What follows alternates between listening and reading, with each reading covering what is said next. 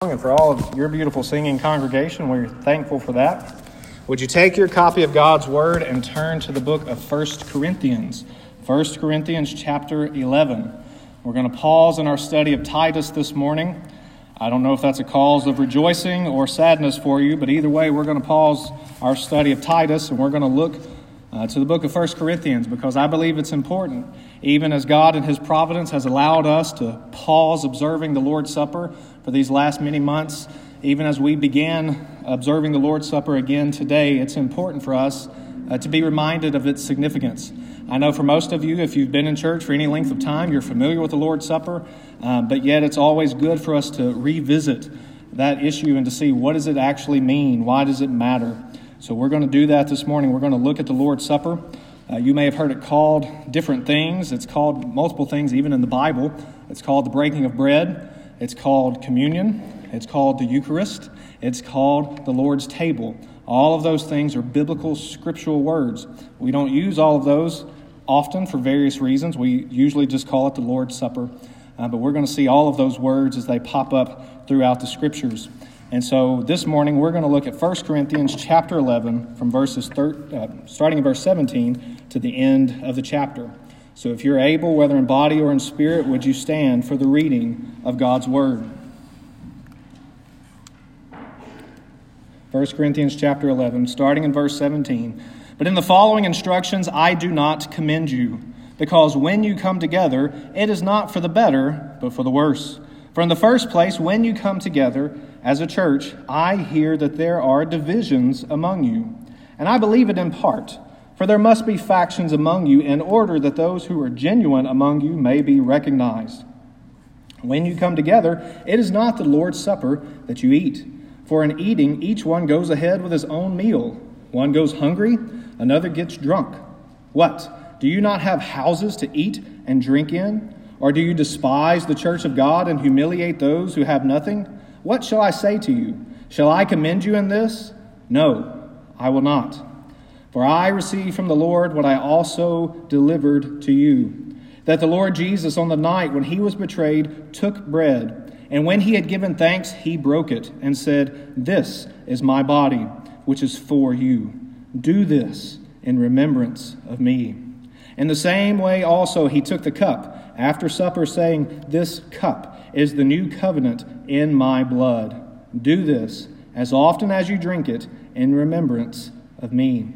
For as often as you eat this bread and drink the cup, you proclaim the Lord's death until he comes.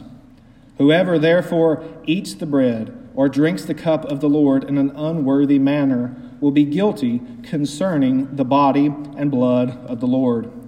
Let a person examine himself then, and so eat of the bread and drink of the cup. For anyone who eats and drinks without discerning the body eats and drinks judgment on himself. That is why many of you are weak and ill, and some have died. But if we judged ourselves truly, we would not be judged. But when we are judged by the Lord, we are disciplined, so that we may not be condemned along with the world. So then, my brothers, when you come together to eat, wait for one another. If anyone is hungry, let him eat at home, so that when you come together, it will not be for judgment. About the other things, I will give directions when I come. And the grass withers and the flowers fade, but the word of our God stands forever. Let's pray. God in heaven, we thank you for your word. We thank you for giving us this memorial feast that we can celebrate your sacrifice. Lord, I pray now that your word would convict us where we need convicting, that your word would comfort us where we need comfort, that we would set aside all distractions and that we would focus on your word. And by your Spirit, we trust that we will be able to understand it. And it's in Christ's name that we pray. Amen. You may be seated. The Lord's Supper, a meaningful memorial. Now, there's lots of questions about the Lord's Supper, more questions than I could begin to answer in this short amount of time this morning. How often should we observe the Lord's Supper? Who should come to the Lord's Supper? What about all these differences between different denominations? Why do they do things differently than we do? There's all sorts of things through, throughout church history that have been debated and discussed about the Lord's Supper, and we could not begin to exhaust all of your questions about the Lord's Supper this morning, but I hope we will be able to answer a few of them.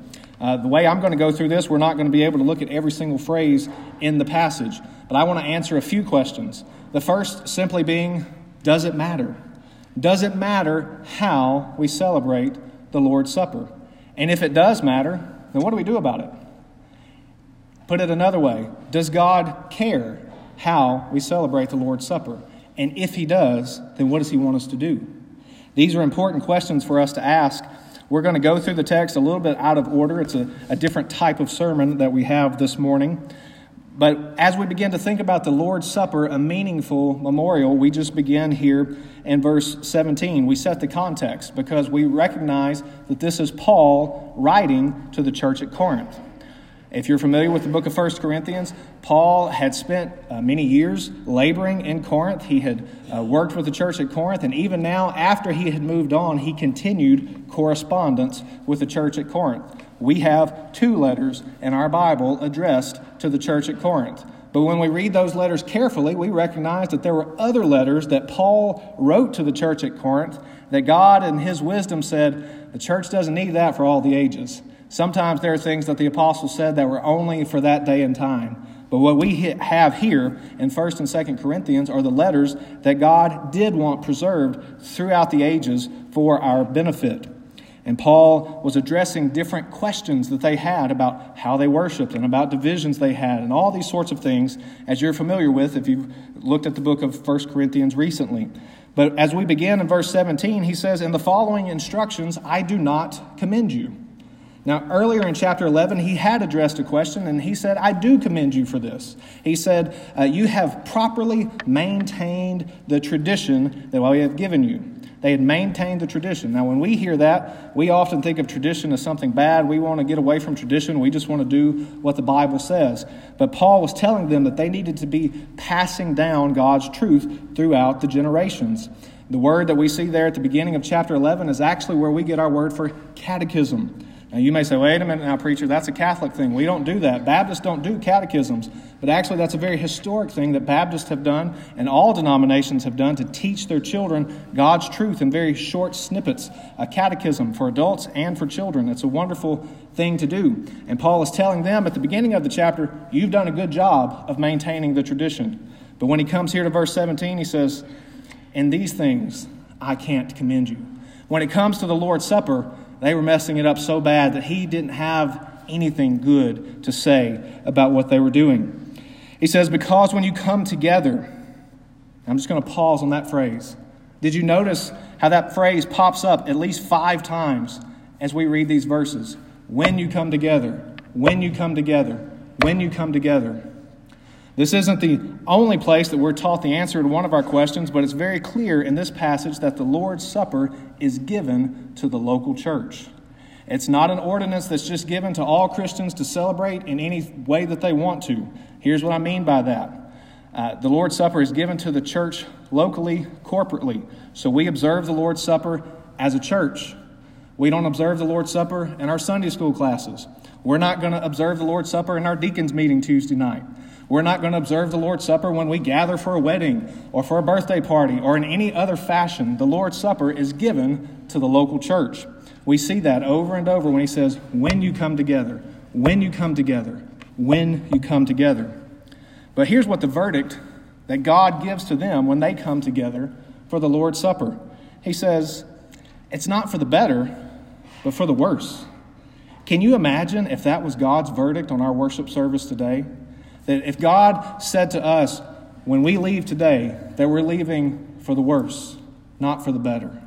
What a tragedy that would be. And yet, the church at Corinth had so misunderstood, they had so warped their understanding of the Lord's Supper that God says, when you leave, it's not for the better, it's for the worse. Verse 18 For in the first place, when you come together as a church, as a church, again, that idea that we're to observe the Lord's Supper corporately but that word church also reminds us of the unity of the church. Remember, we saw that when we looked at our three priorities at the beginning of, of the year. We saw that the church is to have a great unity in it. We're united because we're either in Christ or we're out of Christ. And as believers, we are all in Christ, and we have a unity, a fellowship that comes because of the blood of Jesus Christ. And so, even as they should be coming together in unity, watch what he says I hear that there are divisions among you. Divisions, the opposite of unity. When you look at the letter of 1 Corinthians, you remember that the first three or four chapters are all about divisions. They were divided about all sorts of things. They were divided about personalities, and they were divided over doctrines like the Lord's Supper. They were a divided church, which doesn't reflect well on the unity that we should have when we come to the Lord's table. Not only that, look at verse 20. He says, When you come together, it is not the Lord's Supper that you eat. Now, they thought they were observing the Lord's Supper. That was their plan. If they had had a bulletin to pass out before the service, it would have been marked on there clearly, We're here to observe the Lord's Supper.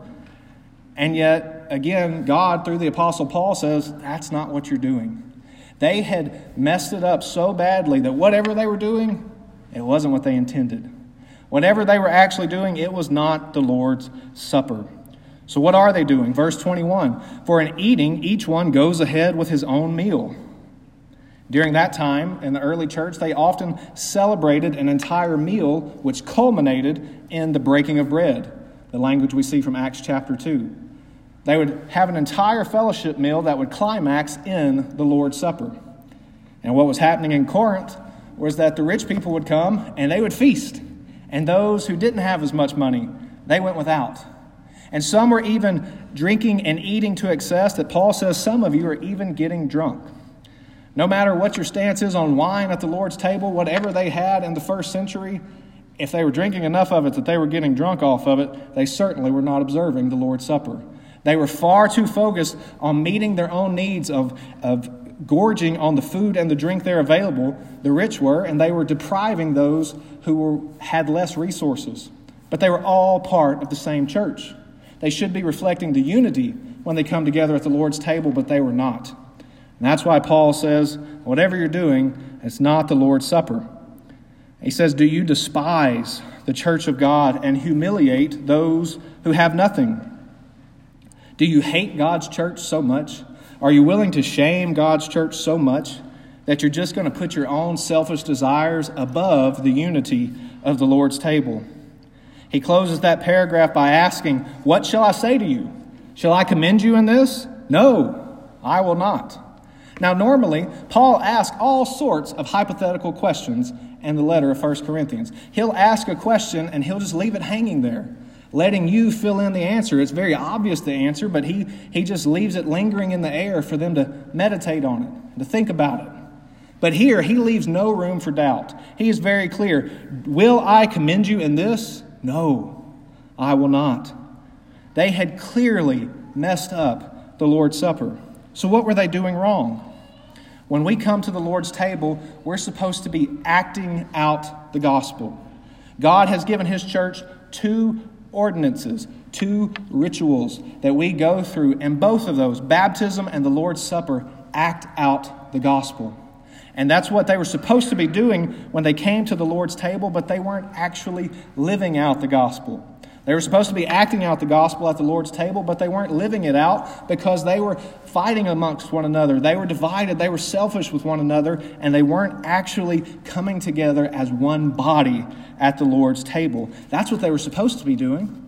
Paul had already referenced this in the previous chapter, in chapter 10, when he said, The cup of blessing that we bless, is it not a participation, a fellowship, a communion in the blood of Christ? The bread that we break, is it not a participation, a communion, a fellowship and the body of Christ? Because there is one bread. We who are many are one body. For all who partake of the one bread, for we are all partake of the one bread.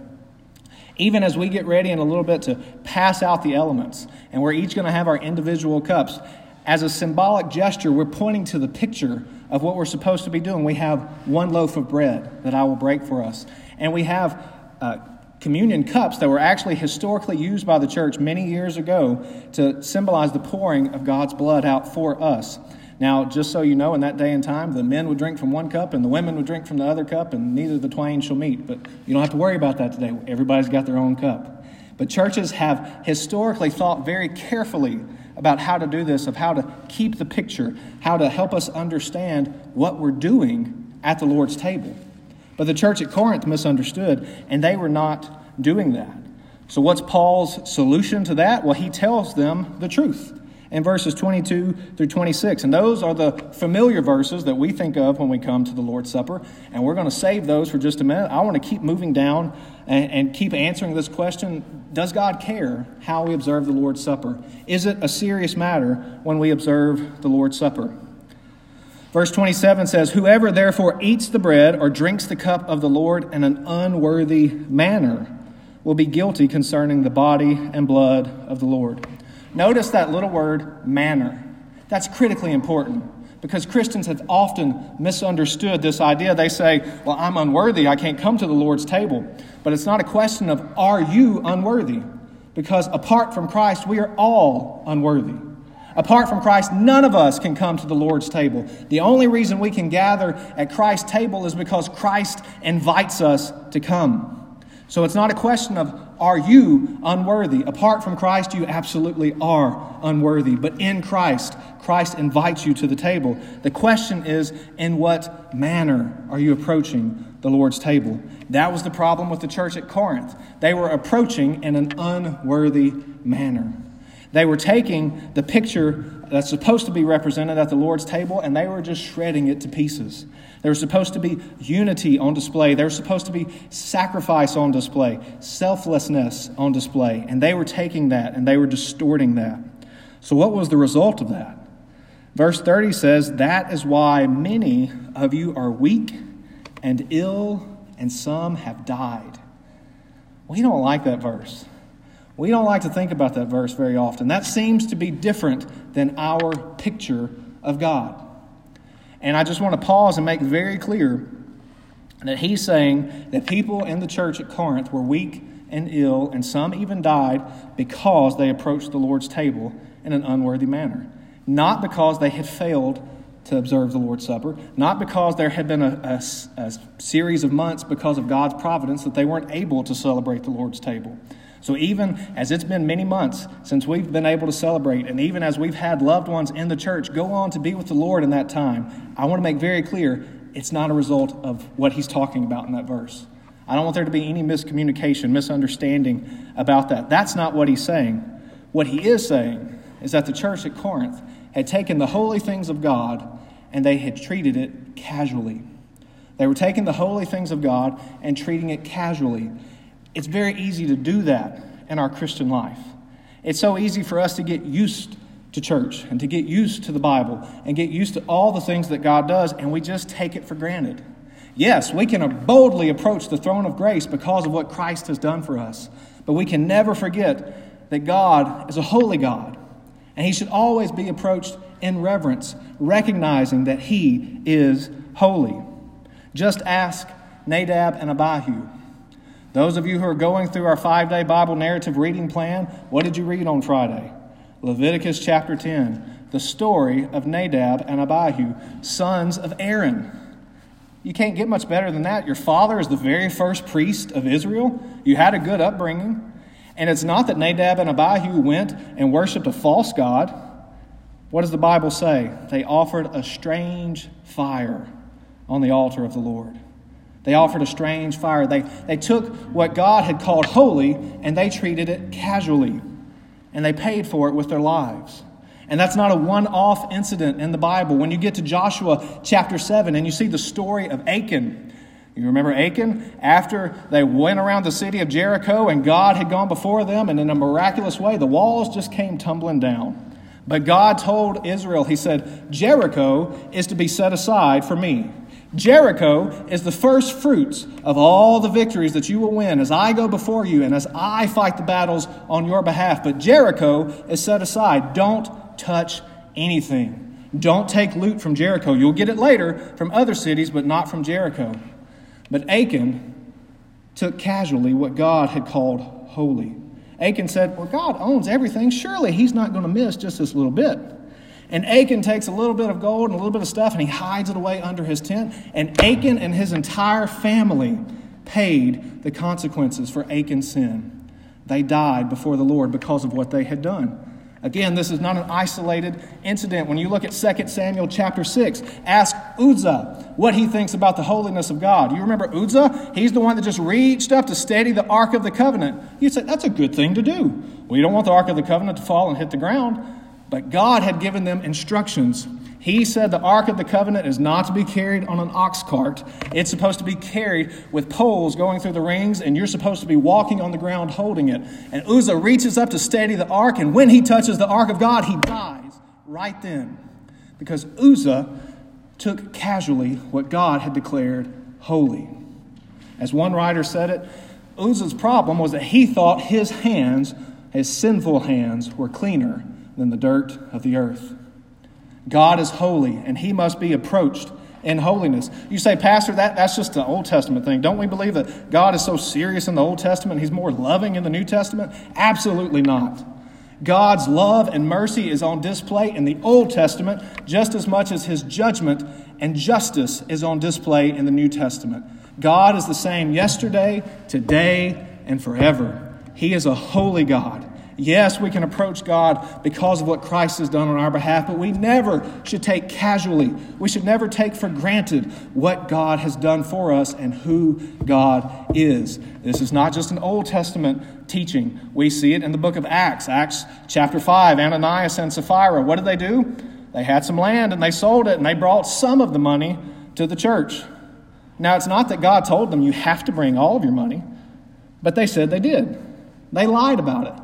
They lied to God, they lied to God's Holy Spirit, they lied to Peter, they lied to the church. And they both died because of their lies, because they took the holy things of God and they treated it casually. And when we come to 1 Corinthians chapter 11, we see this here, even at the Lord's Supper. It is so serious. God has declared it to be holy, but the people at Corinth were treating it casually. Brothers and sisters, we must never treat casually what God has called holy. He says, This is why many of you are weak and ill, and some of you have even died. Now, don't misunderstand. This is a divine mercy. You say, How do you figure? How is it a mercy that God was taking people to eternity sooner than they would have if they had not treated the holy things of God casually? Do you remember Hebrews chapter 11 or chapter 12, verse 6, where it says that God chastens those whom he loves? He chastens those whom he loves. That's something we try to teach our children, and they don't necessarily enjoy that teaching. Sometimes they feel like they wish that we didn't love them so much. But God chastens those whom he loves. These were believers in the church. These aren't unbelievers that are receiving this judgment. These are believers who had taken the holy things of God and were treating them casually, and God, in His mercy, takes them to their death sooner than they would have. Now, again, to be clear, I'm not trying to scare you. I'm not trying to make you start thinking about any one person in particular and think, I wonder if they mistreated the Lord's Supper.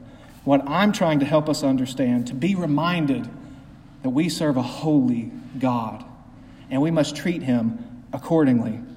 Does God care about the Lord's Supper? Yes. Does he care about baptism? Yes. Does he care about how we worship him? Yes. God is a holy God, and he has given us all we need to know about how we worship him through his word. So, what is the remedy? What do we do about it? We look at the answer that Paul gave the church at Corinth. It's the same answer that Christians have been relying on for 2,000 years. Verse 23 For I received from the Lord what I also delivered to you. That the Lord Jesus, on the night when he was betrayed, the night that he was betrayed, Jesus willingly gave himself over to the authorities. Jesus knew what was going to happen when he surrendered to those soldiers in the Garden of Gethsemane. He knew that he was the one who would give his life over, even as he told the authorities, You cannot take my life unless I willingly lay it down. On the night Jesus betrayed, we see the sacrifice of what Christ is doing for our behalf, the selflessness, how much Christ was serving us, and what a contrast that is with what the church was doing in Corinth. How selfish they were being. How they were only caring about themselves, but the Lord's Supper is supposed to be reflecting back on Christ's sacrifice on our behalf. On the night when he was betrayed, he took bread, and when he had given thanks, there's that word, the Eucharist. The Greek word is Eucharisteo, and that's why some traditions call the Lord's table the Eucharist. There's nothing wrong biblically with what it is, but we usually don't want to say that because we don't want to associate ourselves with some of the other things that they get wrong. But there's that word, the Eucharist. On the night when he was betrayed, he took bread, and when he had given thanks, he broke the bread, and he said, This is my body. Those four little words, this is my body, have caused all sorts of fighting throughout church history. What does Jesus mean when he says, This is my body. Does he mean that somehow at some magic moment that his the bread turns into his flesh at the Lord's table when the priest says the magic words in Latin? Well, that's what some people think. That's what the Roman Catholic Church teaches. But that's not what we believe, and that's not what many Christian groups believe. That we recognize that if somehow magically the bread became Christ's actual flesh when we were partaking of the Lord's Supper, that we would be sacrificing Christ over and over again. But the book of Hebrews is very clear that once and for all, Christ died for us. He gave the ultimate sacrifice that never needs to be duplicated ever again. We understand just from common English that when he says, This is my body, that he's speaking metaphorically. Because there are many times that Jesus uses a metaphor speaking about himself. He says in the book of John that I am the door, and I am the vine, and I am the light. Now, somehow we don't get mixed up when we read those things. We understand that he's speaking metaphorically, but when we come to the Lord's table, somehow some people think that the bread magically becomes his body. But that's not at all what is happening. This is a metaphor, this is a symbol. He says, This is my body which is for you. Which is for you.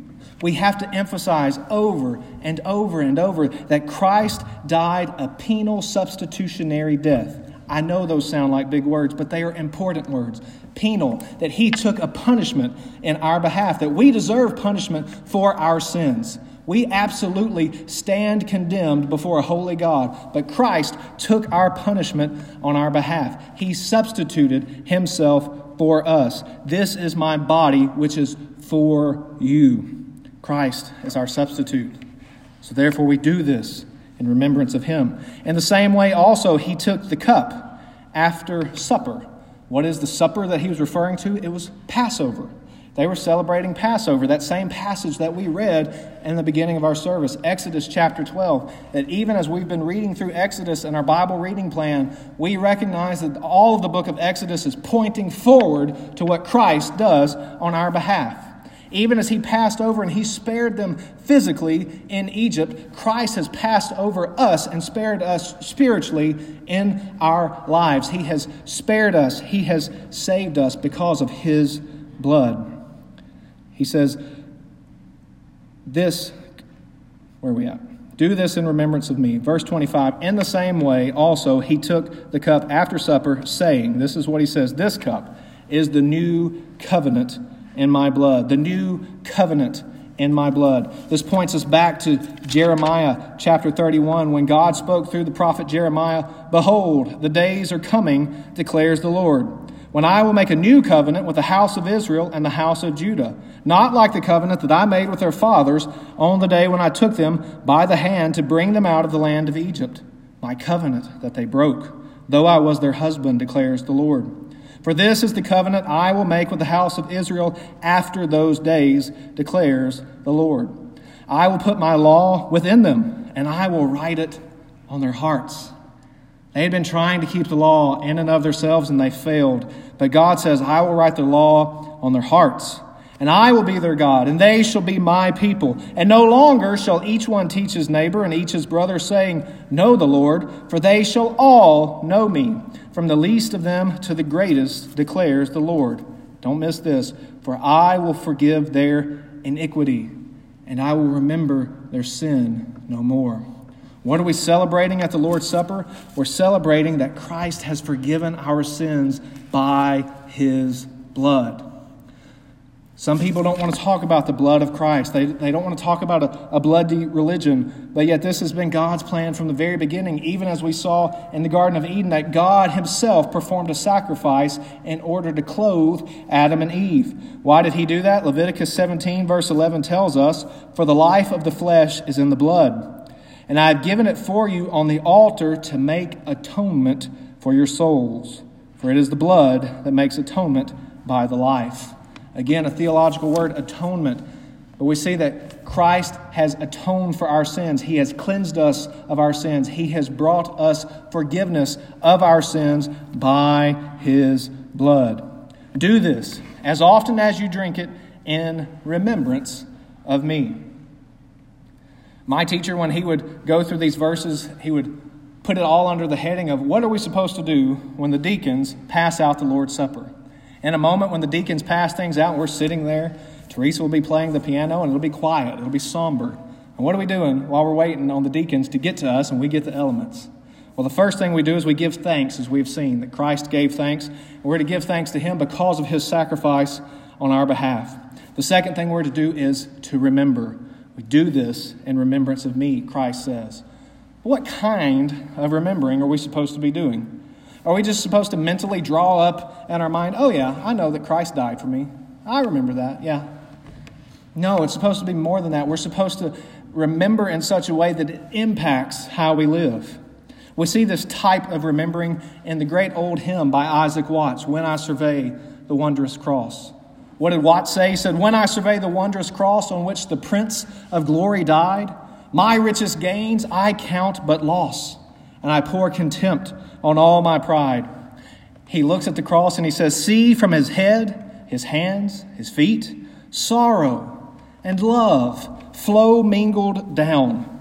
Did e'er such love and sorrow meet, or thorns compose so rich a crown? He said, Were the whole realm of nature mine, that would be a present far too small. Love so amazing, Love so divine, it demands my soul, it demands my life, it demands my all. This is the kind of remembering that we're to do, that when we reflect back on what Christ has done on our behalf, there's no way that we could take the Lord's Supper callously, flippantly, because we remember the great love that Christ has poured out for us on our behalf. This is what we're to do. We're to give thanks. We're to remember but not only that, he keeps going, verse 26 For as often, and we pause there, noting that he doesn't tell us how many times we're supposed to observe the Lord's Supper. He just says, As often as you do it, reminding us that every time that we gather at the Lord's table, it is shaping us. When we do this type of remembering, it's forming those good habits in us that we've talked about as we've studied in the book of Titus. For as often as you eat the bread and you drink the cup, you proclaim you proclaim. What are we doing while the deacons are passing out the Lord's Supper? We're giving thanks, we're remembering, and we're proclaiming. So often we're, we're worried about how should we make the Lord's Supper evangelistic. Excuse me, how should we make the church service evangelistic? And too often people relegate the Lord's Supper to a Sunday night gathering or a Wednesday night gathering because they say on Sunday morning that's when we're trying to draw people in. On Sunday morning, that's when we want lost people to be here. We don't want to get them bogged down in the Lord's Supper. But Christ tells us that when we observe the Lord's Supper, we proclaim the Lord's death. It is an evangelistic feast. That as someone who is here and you don't know Christ and you're watching what we're doing, you say, I don't know what's happening, but I want to find out.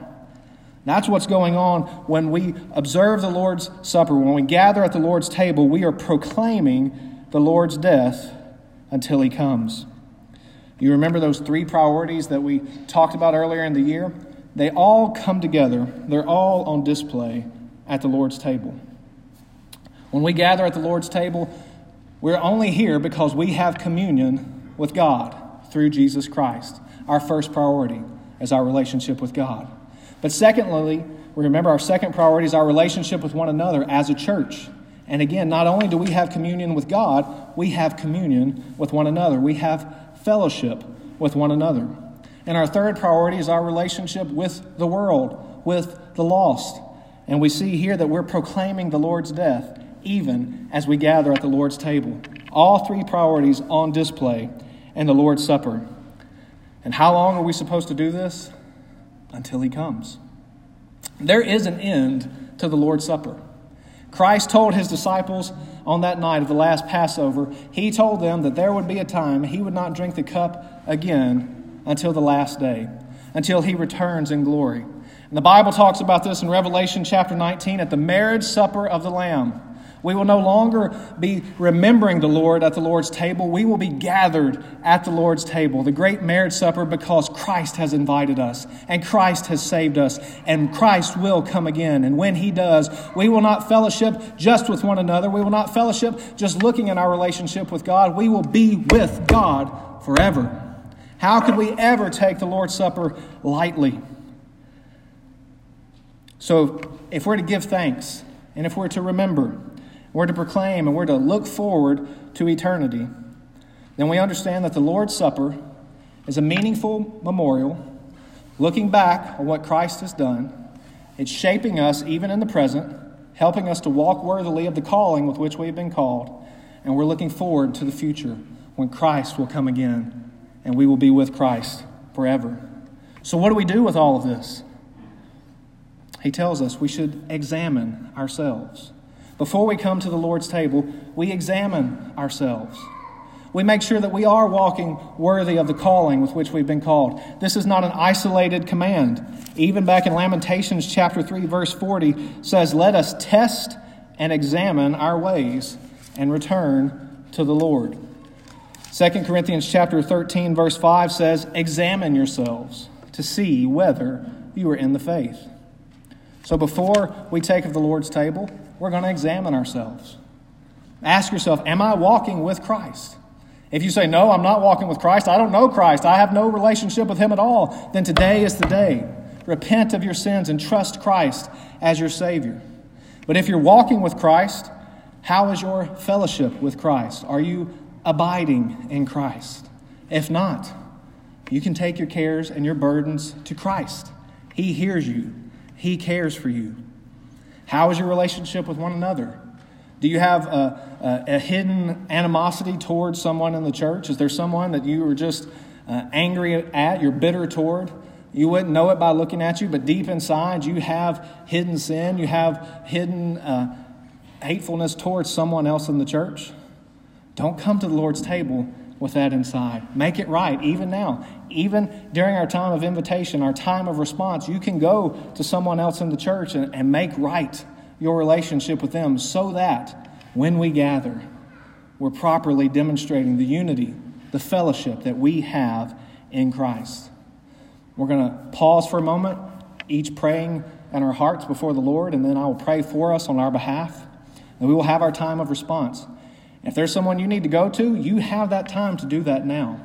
If you need me to pray with you, I would be honored to do that. If you don't know Christ and you want to know more of what it means to trust Christ as your Savior, I'll be happy to talk with you about that. But let this song, this hymn of response that we sing, be the true response of our hearts. My Jesus, I love thee, and if ever I've loved thee, Lord Jesus, it is now. Let's pray.